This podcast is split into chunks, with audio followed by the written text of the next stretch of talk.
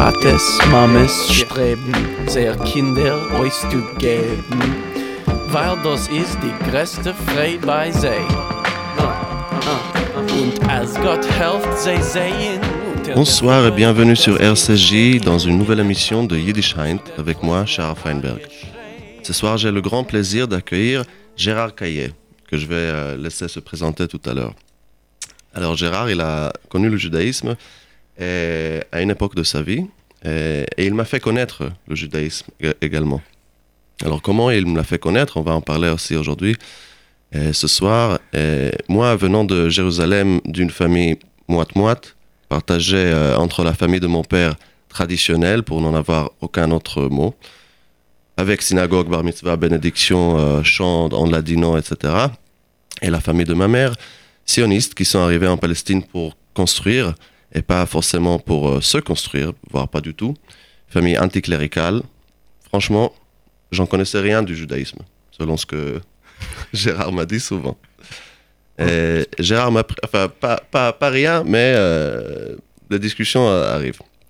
Et euh, Gérard m'a, beaucoup appris et de temps en temps même, on, on se met à, à lire du Talmud ensemble, et avec sa femme Eliane. Donc Gérard, comment tu te présenterais? Oui, euh, ben, vraiment très content de pouvoir euh, discuter avec toi, Charard, à cette occasion-là, et avec euh, les auditeurs qui doivent déjà t'adorer. Donc, ben, je, suis né il y a un peu plus de 60 ans dans le midi de la France, dans une famille communisante. Ça me fait penser au film Tout le monde n'a pas eu la chance d'avoir des parents communistes. Moi, j'ai eu la chance d'avoir des parents communisants, et je suis donc tombé dans la dans le, gauchisme, c'était à peu près naturel dans les années 70.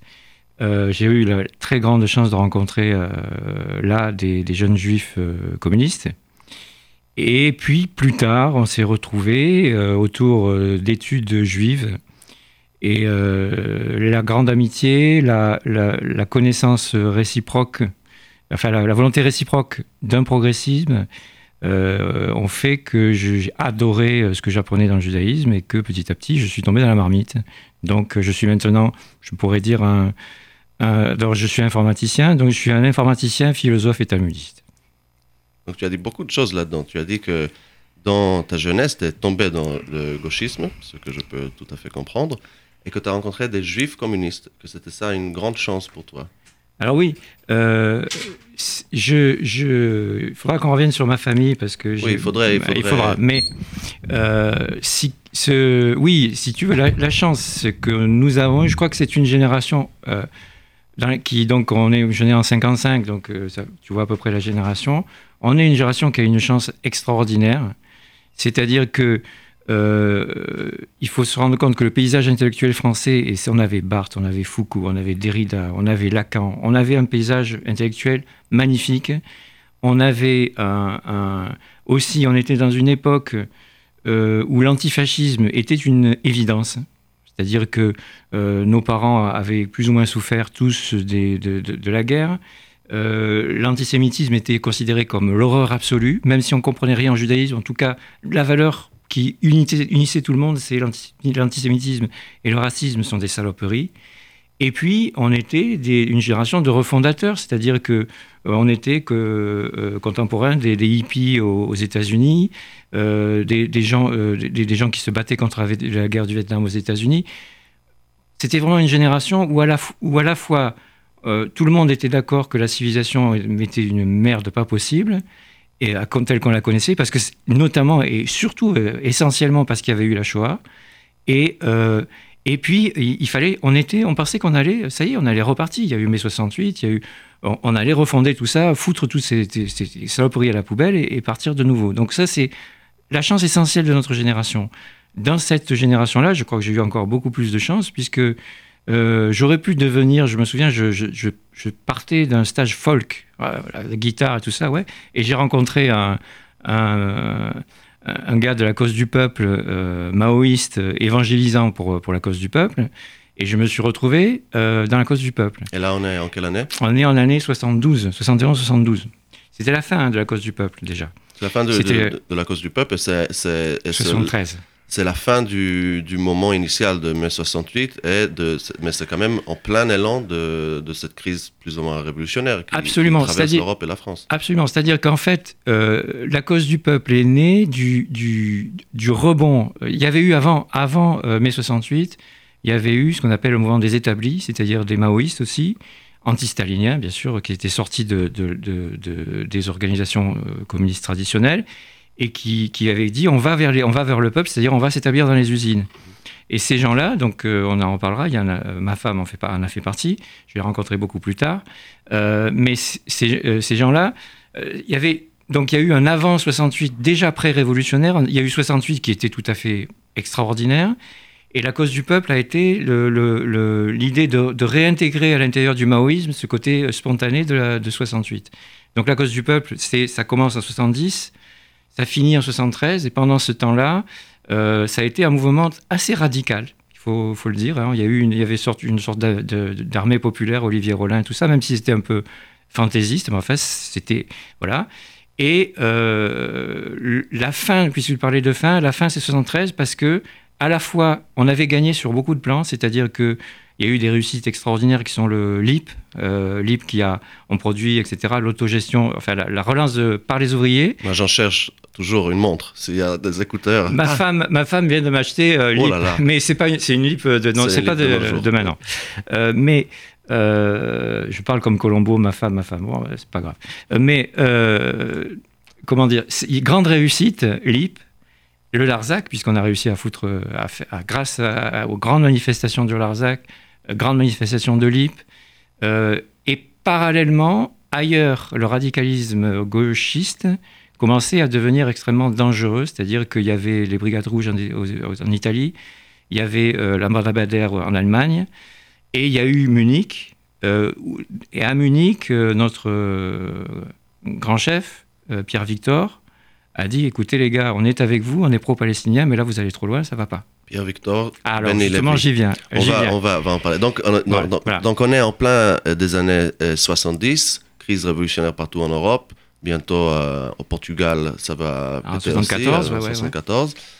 Et, et, donc Pierre Victor, Benny Levy, qui est le dirigeant de comment comment tu dirais Alors alors, il y a eu euh, les, Mao dont j'ai parlé qui se sont établis avant 68, c'était l'UJCML, euh, dans lequel il y avait Linhart qui était le grand chef, euh, notamment à ce moment-là. Linhart a pété un câble en 68, pendant 68, il n'a pas supporté, on va dire.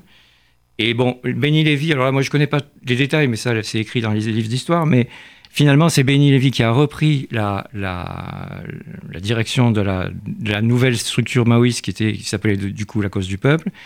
Et euh, il se trouve que, que Benny Lévy à l'époque était apatride, hein, c'est-à-dire qu'il venait euh, d'une expulsion, ses parents venaient d'une expulsion de, l'Égypte en 56. Et euh, donc, il, il c'était une situation extrêmement compliquée d'être le chef d'un mouvement révolutionnaire en étant apatride. Donc, il était plus ou moins clandestin. Et une des façons d'être clandestin, mais on y jouait beaucoup à l'époque, c'est d'avoir un, pseudo. Donc, euh, nous avions comme chef euh, de, la cause du peuple un certain Pierre Victor. Pierre Victor, on le trouve dans des bouquins comme On a raison de se révolter, euh, fait avec Philippe Gavy, je crois, et, Jean-Paul Sartre, à l'époque où Jean-Paul Sartre montait sur des, des, barriques devant la porte de Renault. Et donc, voilà, on a raison de se révolter, on est Mao, on, est avec Jean-Paul Sartre, etc. Mais le nom du chef à l'export, c'était Pierre Victor. Alors, sur ce point, justement, un point extrêmement important je voulais vraiment souligner avec toi aujourd'hui, parce que ça m'a rappelé certains souvenirs, c'est qu'on était tous des... On était, il n'y avait pas beaucoup de juifs dans ce truc-là. Il se trouve qu'il y avait beaucoup de juifs dans les directions. Bon.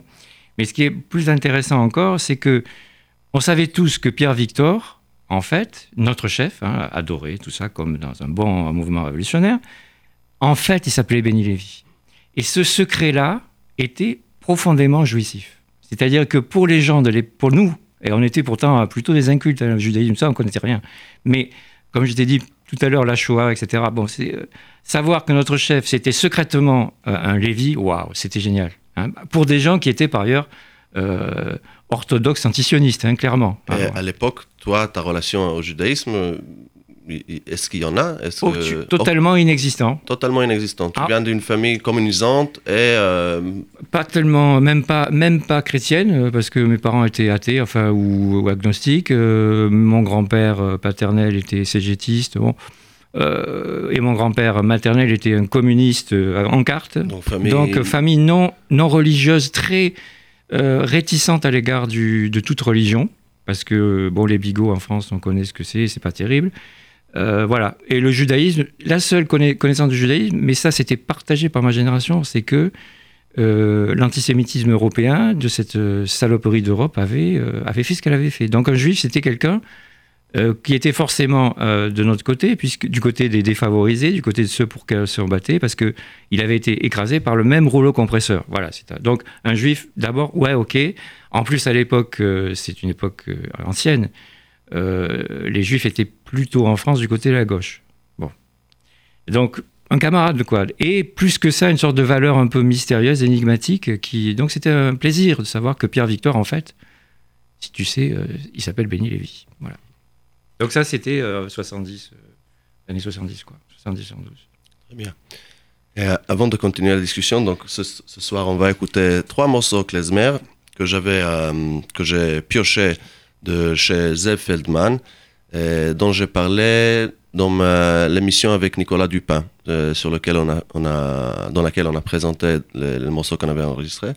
Euh, alors, ce sont des morceaux à l'ancienne, justement.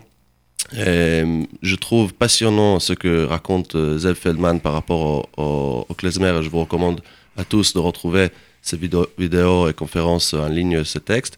parce que il, montre dans le klezmer, pas la version, euh, euh, disons, réadaptée pour nos oreilles, mais des choses qu'on entend, euh, qu'on aurait entendu, les mélodies et les, harmonies bon, telles qu'il le faut, si, je peux me permettre. Alors bref, Gute Nacht, joué par Joel Rubens et Josh Horowitz, de chez The, The.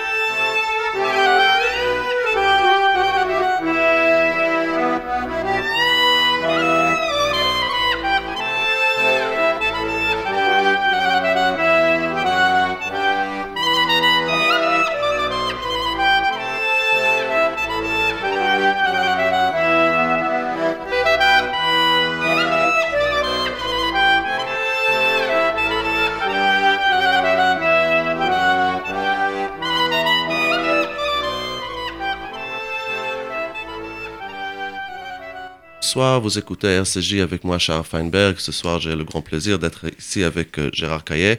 On discute de sa découverte du judaïsme à travers le maoïsme et l'activité révolutionnaire de post-68. Alors, euh, Gérard, on, disait que, euh, voilà, début des années 70, c'est la fin, la cause du peuple s'autodissout. en 73. En 73. Et il y a toutes, les formes organisées de la gauche révolutionnaire commencent à se dissiper justement parce que on attend la révolution. Et donc, qu'est-ce que, où est-ce que ça te met dans... En fait, on, a, comme on avait vraiment eu, vu avec Lippe et avec Larzac, qu'il y avait une force populaire qui était une force populaire intelligente euh, et qui avait finalement le, feeling qu'on voulait sentir dans les masses. S'est dit, bon, c'est plus nous en tant que petit groupe, groupe euh, clivé, euh, violent, etc., à donner des leçons. Euh, les, masses vont, vont reprendre elles-mêmes la suite. Alors, c'était aussi un peu. comment dire Il y a des gens qui ont très mal pris hein, l'autodissolution de la gauche du peuple. bon. mais d'une certaine façon, on changeait d'époque. Euh, donc, euh, le, gauchisme lui-même était en train de, passer à autre chose. Alors, ça a été, il y a eu beaucoup de parcours individuels très différents, des gens qui sont partis à droite et à gauche. Et puis, on espérait, et alors évidemment, ça n'est pas vraiment arrivé, on espérait que ça allait continuer, cette histoire de Libre, de Larzac, etc. Ça n'a pas vraiment continué. En revanche, on a quand même eu quelque chose euh, qui, qui, qui, on a finalement eu alors c'est peu de choses, hein, mais on a eu l'élection de Mitterrand en 81, c'est-à-dire que euh, la gauche, le communisme, etc., ont eu un peu de droit au chapitre finalement dans les années 80. Mais bon, c'était pas glorieux et euh, on commençait déjà dans les années 80 à se dire mais bon, où ça va tout ça voilà. Et euh, le, moi, alors dans mon parcours personnel, j'ai vraiment, je reviendrai pas dans les détails sur les années entre 75 et 80 parce que c'était un peu la divagation à tous les sens du terme. Mais, et puis j'ai fait un retour, comme on appelle Teshuva hein, chez, les, religieux, mais j'ai fait un retour vers mes anciens copains de Nîmes, avec lesquels on avait euh, été euh, des militants, des militants durs et purs et durs. Et puis je suis allé voir qu'est-ce qu'ils étaient devenus. Euh, et ce qu'ils étaient devenus, c'était plutôt sympathique, c'est-à-dire que le militantisme pur et dur, un peu coincé, tout ça, était devenu plutôt un réseau, un grand réseau d'amitié dans Nîmes, dans la petite ville de Nîmes et euh, on, s'orientait vers des, activités, euh, disons, des activités, on pourrait dire, de, de, de, promotion de l'émancipation culturelle. Alors bon, comment, je pas dire comment dire autrement. Alors ça, c'était super. On faisait, notamment, par exemple, ils ont, euh, quand je suis arrivé, ils avaient fait l'année d'avant tout un colloque sur, en invitant les dissidents soviétiques. À l'époque, il y avait des dissidents soviétiques qui faisaient pas mal de bruit. ils faisaient du, culturel révolutionnaire, on va dire, et assez sympathique.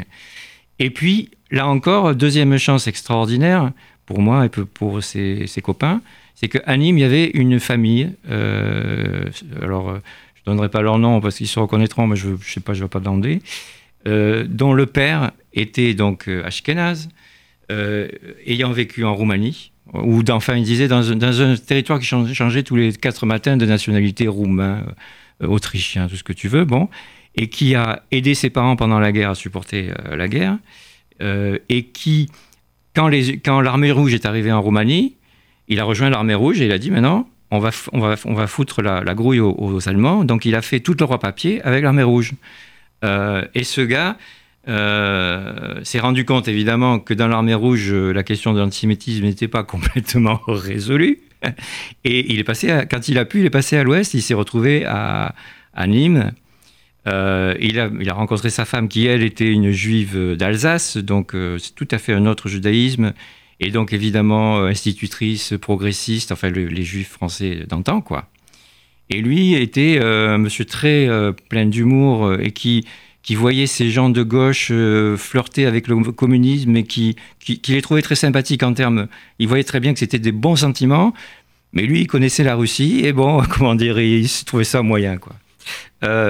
Alors il se trouve que cette famille avait un fils de notre génération euh, qui euh, malheureusement est mort dans des circonstances tragiques très très, très jeune. C'était un, copain. Bon.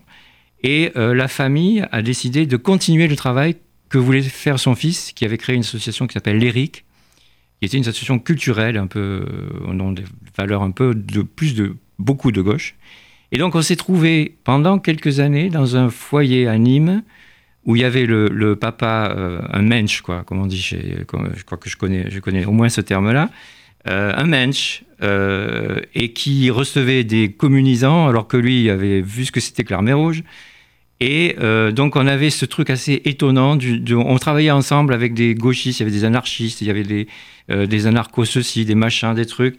Et puis on était tous ensemble, faisait des choses. Dans, et notre foyer, c'était un foyer juif ashkénaze. Donc voilà, c'était pas mal. Euh, c'était pas du tout euh, à l'époque.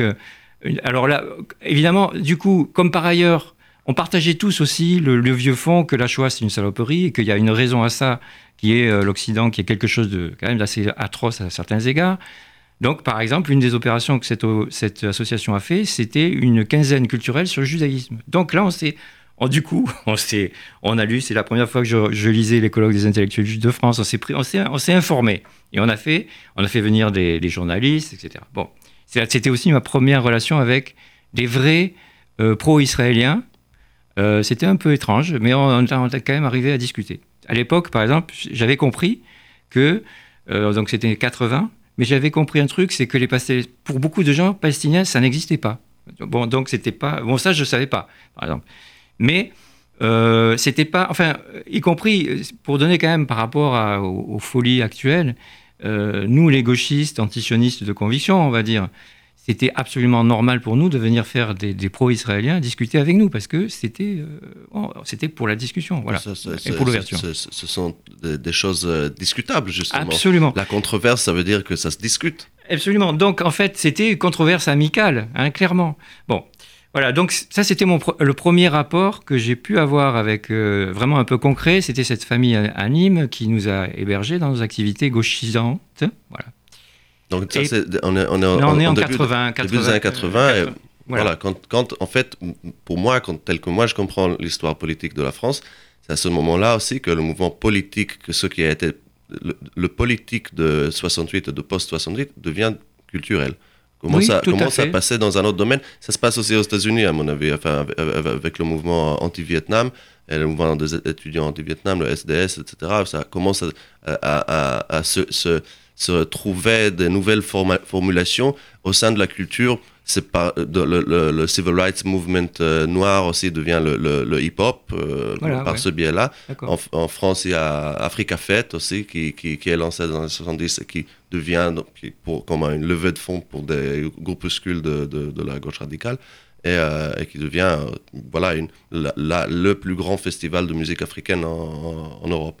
Et, donc on est dans cette ambiance-là maintenant. Donc et ouais, alors, donc dans, cette ambiance-là, on était. Alors, si tu veux, je pense qu'après, euh, c'est un autre volet, c'est juste, je l'évoque. Euh, on ne s'est pas rendu compte à l'époque, mais ça c'est un autre problème, c'est un problème purement politique, on ne s'est pas rendu compte à l'époque que ce tournant-là allait nous retourner dans la figure et qu'en 83, euh, ça serait la, la, gauche au pouvoir deviendrait les, la droite, la nouvelle droite qui, qui, qui, qui, gère le, capitalisme. Bon, mais ça, on n'a pas vu venir, hein, mais c'était, c'est un autre problème hein, pour moi. Oui, mais donc c'est un moment euh, d'activité culturelle et aussi finalement, éventuellement, de désespoir politique. Pas vraiment. De, où, on arrive, c'est pas c'est pas ressenti comme euh, une époque d'impasse euh, politique, non? Non, parce que justement, nous, il faut, on a, on a, on, était resté une génération de la chance, c'est-à-dire que on, a, on, avait vraiment foi en l'avenir. On voyait que bon, ça, ça, ça, se passait pas comme on avait pas pensé qu'il fallait peut-être changer notre fusil d'épaule, mais la foi en l'avenir possible euh, était totalement inentamée. Donc on continuait à agir. Peut-être qu'on était beaucoup plus euh, réfléchi, euh, c'est-à-dire qu'on était beaucoup moins dogmatique sur le communisme, sur machin, ou l'anarchisme pour les autres. mais voilà, on, est, on était on était en recherche, en, recherche intellectuelle, en disant voilà euh, où est-ce que ça pourrait aller, où ça va, etc. Mais on n'était pas vraiment dans le désespoir. Ça a commencé à venir quand on a vu que Mitterrand au pouvoir, en 82 après, euh, ça devenait vraiment toute autre chose. C'est-à-dire que, y compris ça, le, passage euh, des, ministres communistes au pouvoir, ça avait été qu'un passage. Ça, ça commençait à craindre. Mais bon, on, avait des pistes d'avenir encore pas mal. C'était pas un vrai désespoir. Pas, pas de désespoir. Alors, donc tu, es à Nîmes, euh, dans, ce foyer euh, euh, juif qui, sert de, de, QG pour la, jeunesse de, la gauche à l'époque.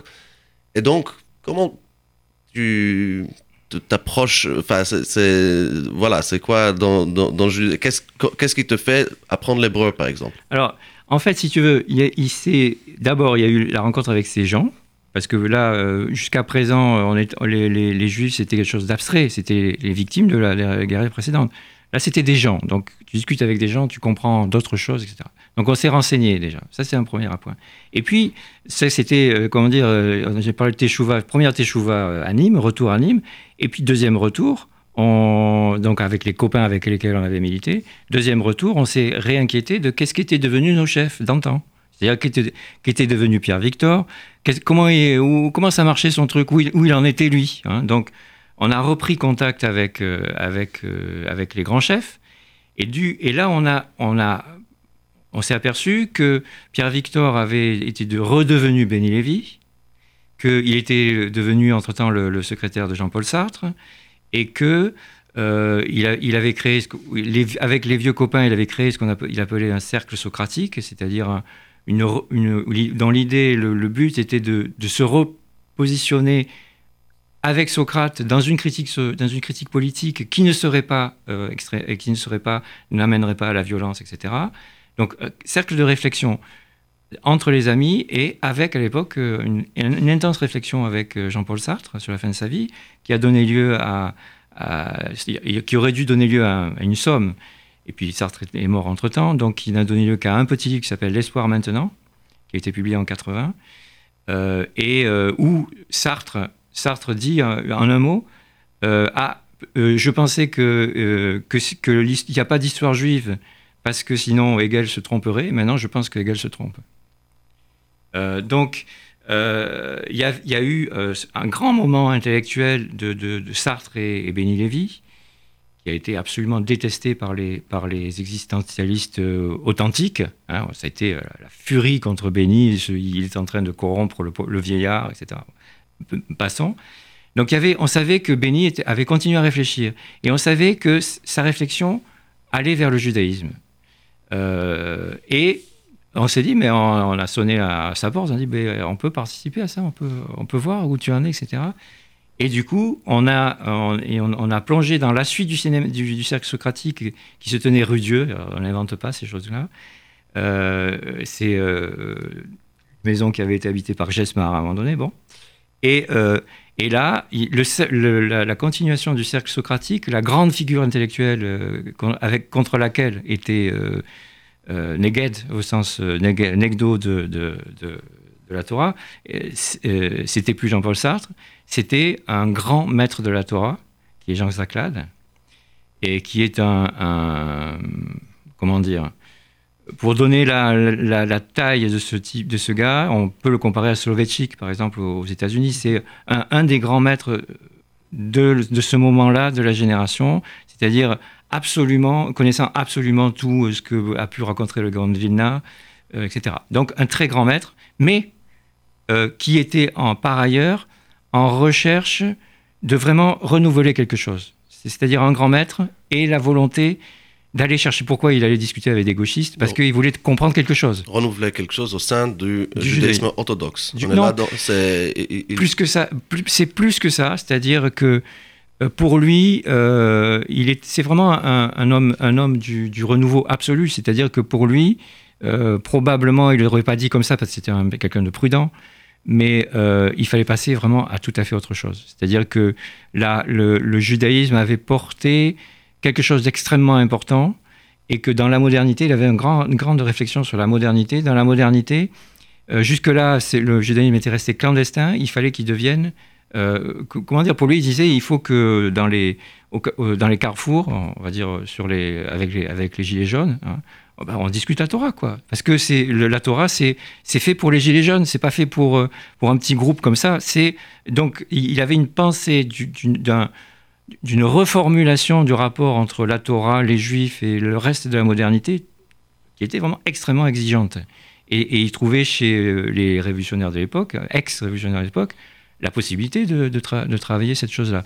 Euh, ce qu'il dit, hein, c'est un de ces bouquins qui, que, j'ai là, comme ça, pour, pour me souvenir, ça s'appelle euh, L'éthique de Dieu. Euh, le titre est, une, allusion à Spinoza. C'était un grand amateur de Spinoza, ce qui est assez étonnant pour un kabbaliste.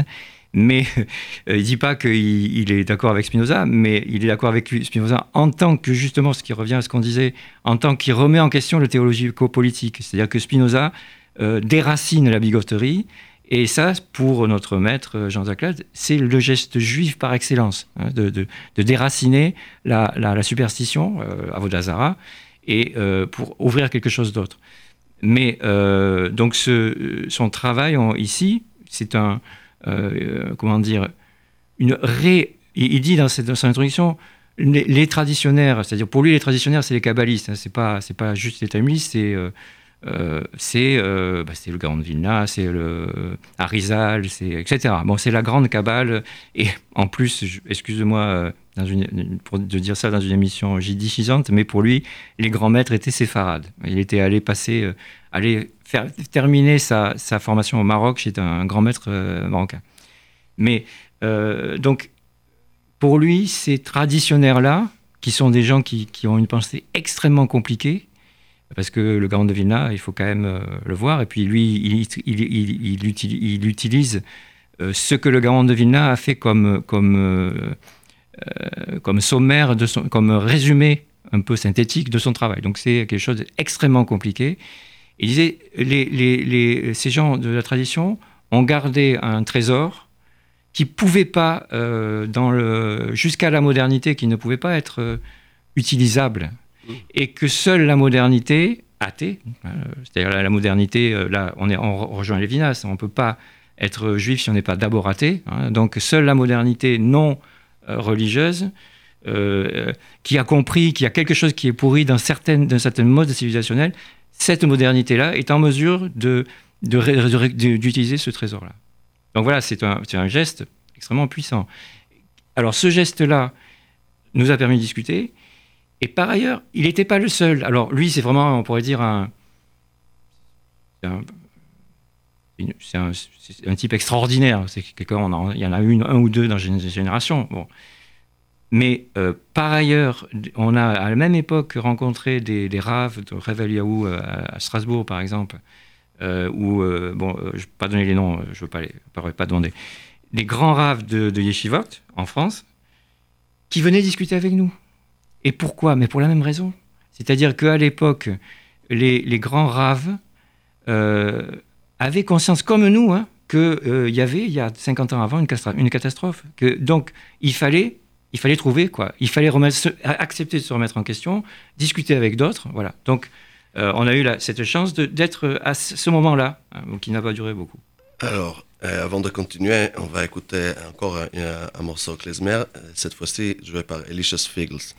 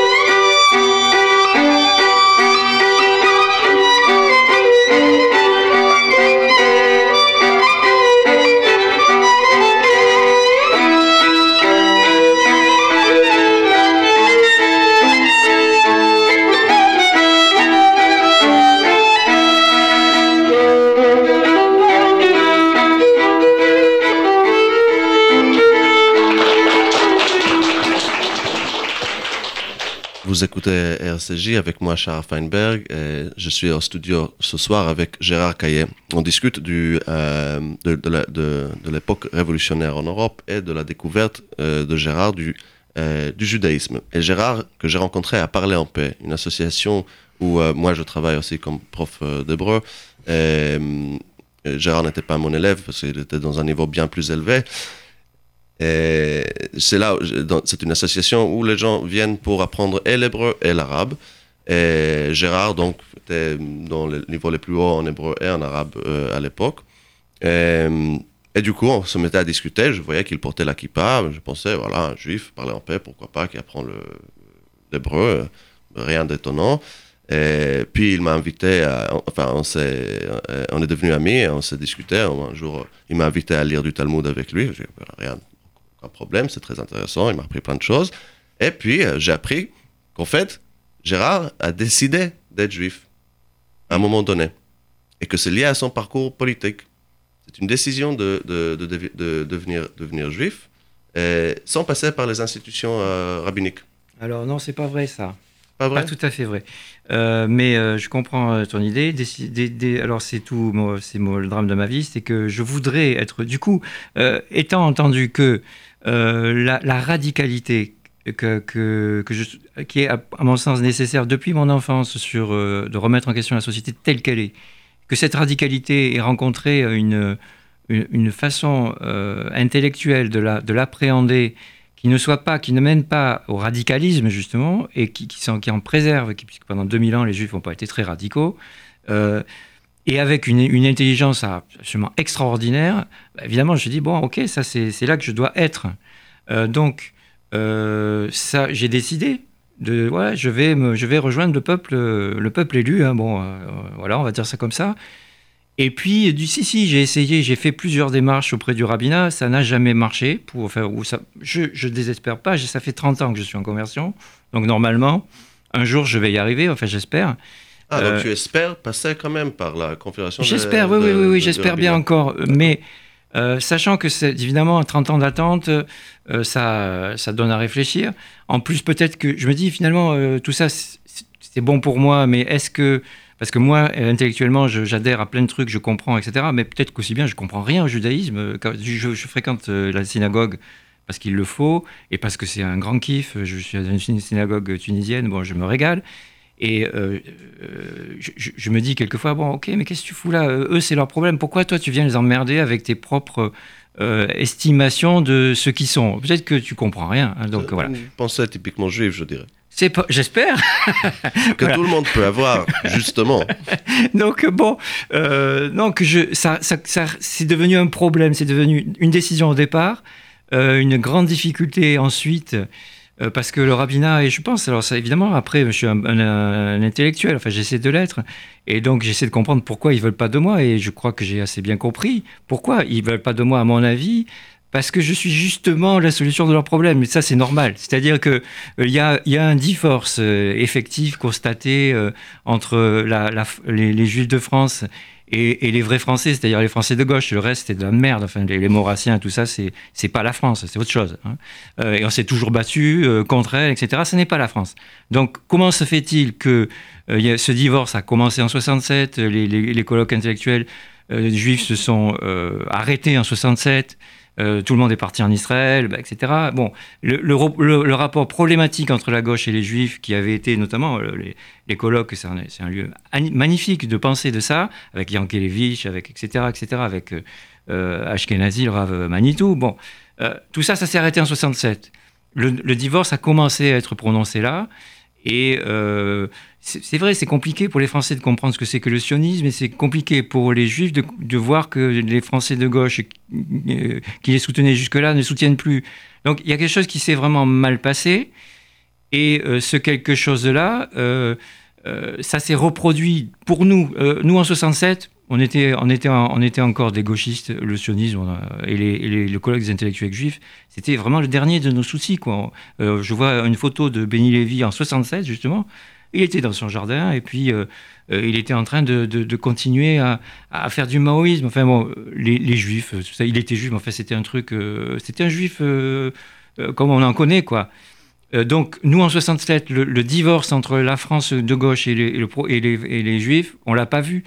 Mais quand Benny Lévy nous a laissé tous tomber pour partir en Israël et devenir un, bigot classique, hein, euh, quand, euh, c'est-à-dire qu'il s'est installé en Israël euh, et il s'est installé dans... Ben dans les yeshivot, etc. bon, Baruch Hashem, comme on dit, mais c'était bien pour lui peut-être, mais en tout cas, et moi j'ai croisé après dans la rue à Paris, il était devenu du chasse, enfin bon, une sorte de... de là, de divorce aussi. Bon, peut-être que c'était trop compliqué, qu'il fallait, on ne pouvait pas arriver à tenir le, pari avec Jean-Jacques Latte, je ne sais pas. En tout cas, il y a eu un divorce aussi. Nous, on l'a vécu en 85.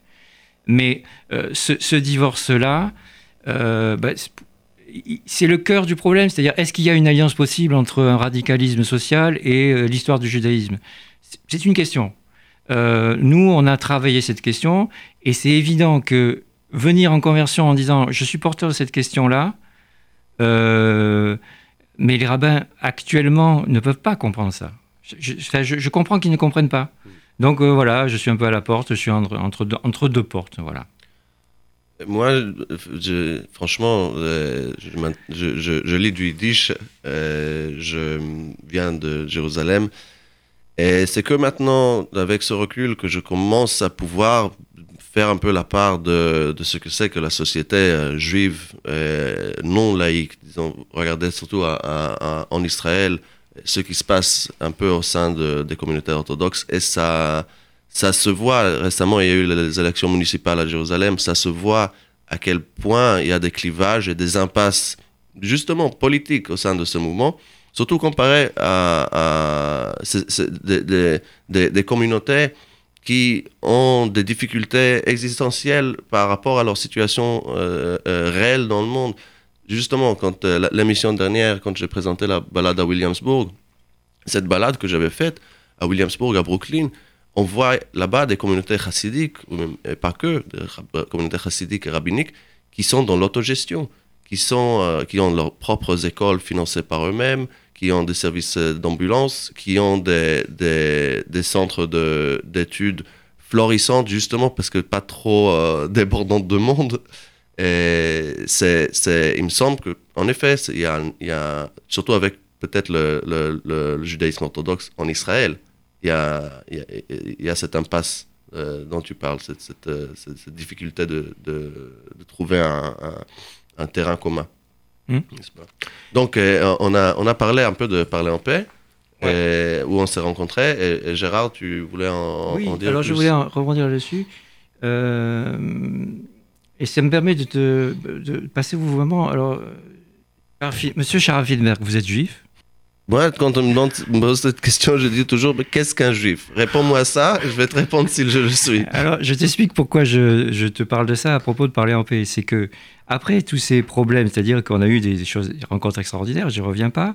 Et puis, ça s'est un peu clashé, euh, vraiment, quoi. C'est-à-dire qu'on s'est retrouvé en race campagne, euh, conversion difficile, impossible. Euh, bon, et puis, constatation que les juifs et la gauche, ça va plus. Bon, ok. Assez dur. Hein. Et, et puis, euh, je, ce qu'on ce qu'on entendait de comment les, Israéliens se comportent euh, politiquement, etc. Et donc, j'en étais venu à la conclusion, bon, peut-être qu'il n'y a plus de juifs. Bon, c'est fini. Euh, il y a des Israéliens maintenant, ou des, des, gens qui pensent être, qui s'imaginent Israéliens, ça. Bon, mais moi, ça m'intéresse pas. Franchement, bon, voilà. Et puis, je suis allé à parler en paix. Euh, parler en paix, c'est que je ne reviens pas. Euh, très, très, j'y ai rencontré plein de gens. Il y avait des, rencontres extrêmement intéressantes euh, de culture à travers l'hébreu et l'arabe, etc. Et puis j'y ai rencontré des profs, des jeunes profs israéliens comme Shahar Finberg. Et puis je me suis dit, tiens, ces gens-là ne sont pas les Israéliens tels que j'imagine qu'ils sont. J'ai l'impression que c'est des juifs. C'est-à-dire que euh, je me suis dit, oh, tu m'as fait, enfin, cette rencontre m'a fait énormément plaisir parce que je me suis rendu compte y compris dans un contexte où de normalisation, c'est-à-dire pour moi, le, un des, tragédies, du sionisme, c'est que ça a transformé les juifs en, occidentaux normaux. Hein, on s'est normalisé. C'est le, grand président hein, voulait ça.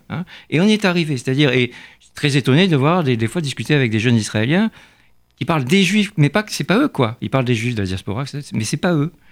Et les jeunes comme toi qui partent à, Paris, à Berlin, etc., parce que quelque chose est insupportable pour eux dans la société israélienne, je me dis, tiens, voilà, euh, comment on dit, chérit Israël. Il reste un peu quelque chose de juif là-dedans. ça me rappelle quand j'étais, juste après avoir appris le Yiddish, euh, il, y a, donc un an et demi, à l'été, J'étais à, Jérusalem et je montrais. Euh, j'avais deux amis de Tel Aviv qui venaient à Jérusalem, grande rivalité entre les deux villes, et voulaient, faire un petit tour. Donc je les ai emmenés un peu à, se balader. On était à Meacharim et moi je voulais euh, euh, demander des directions en yiddish parce que c'est la première fois que j'entends le yiddish dans les rues, etc.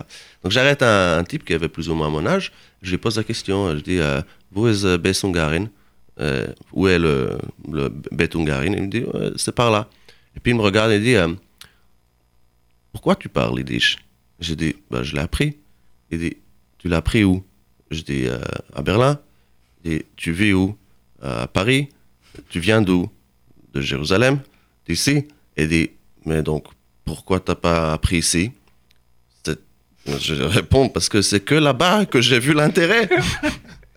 mais c'est vrai, c'est qu'avec du recul, quand, quand, quand moi je suis sorti d'Israël, c'est seulement là où, où j'ai été permis intellectuellement, peut-être même peut-être sentimentalement également, de regarder ce que c'est euh, que, ce, que, ce, que ce trésor, que, mm.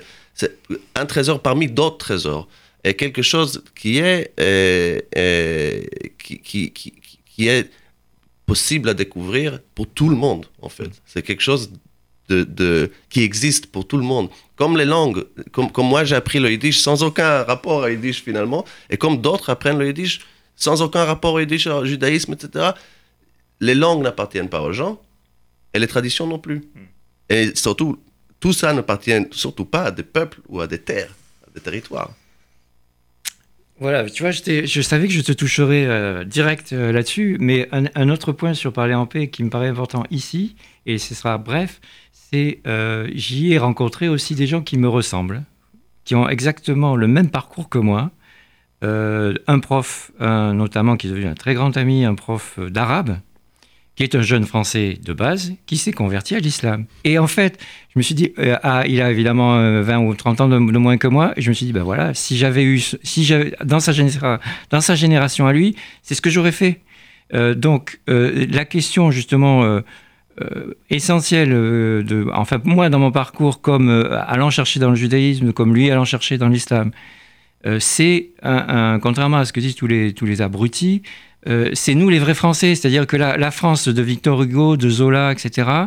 Elle est à la fois dépositaire d'un secret quant à l'universel, c'est clair, c'est un, travail qui, qui nous qui travaille le pays depuis, depuis la Révolution ou même avant, et en même temps parce qu'elle est justement universaliste, elle est toujours en attente des bords, des, frontières externes. Euh, donc, euh, et, quand ça, c'est le bordel, comme c'est actuellement le bordel avec le capitalisme triomphant, etc., les Français les plus raisonnables, ils vont chercher ailleurs.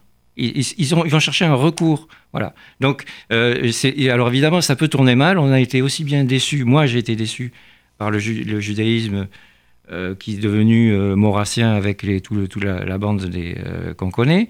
eux, ils ont été déçus. Mon copain, il a été déçu par les, radicalistes islamistes qui, qui sont plus du recours, qui sont le problème.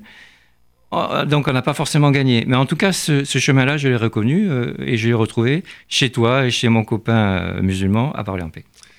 Voilà, donc on discute des bords que cherche l'universalisme et on arrive au bord de notre émission ce soir. c'est dommage, pour moi ça commence à, on commence à rentrer dans, dans, les détails maintenant, mais on est limité par les contraintes du temps et de l'espace. C'était un grand, grand plaisir de t'avoir ici euh, merci ce soir, beaucoup Gérard. de m'avoir invité, merci. Et on vous laisse euh, les écouteurs, bah, pas les écouteurs, les auditeurs. moi, j'ai les écouteurs, avec un dernier morceau. Beregovski, joué par Adlis Fidelstein avec le groupe de Zev Feldman. Bonsoir et bonne nuit et à la prochaine. Merci beaucoup.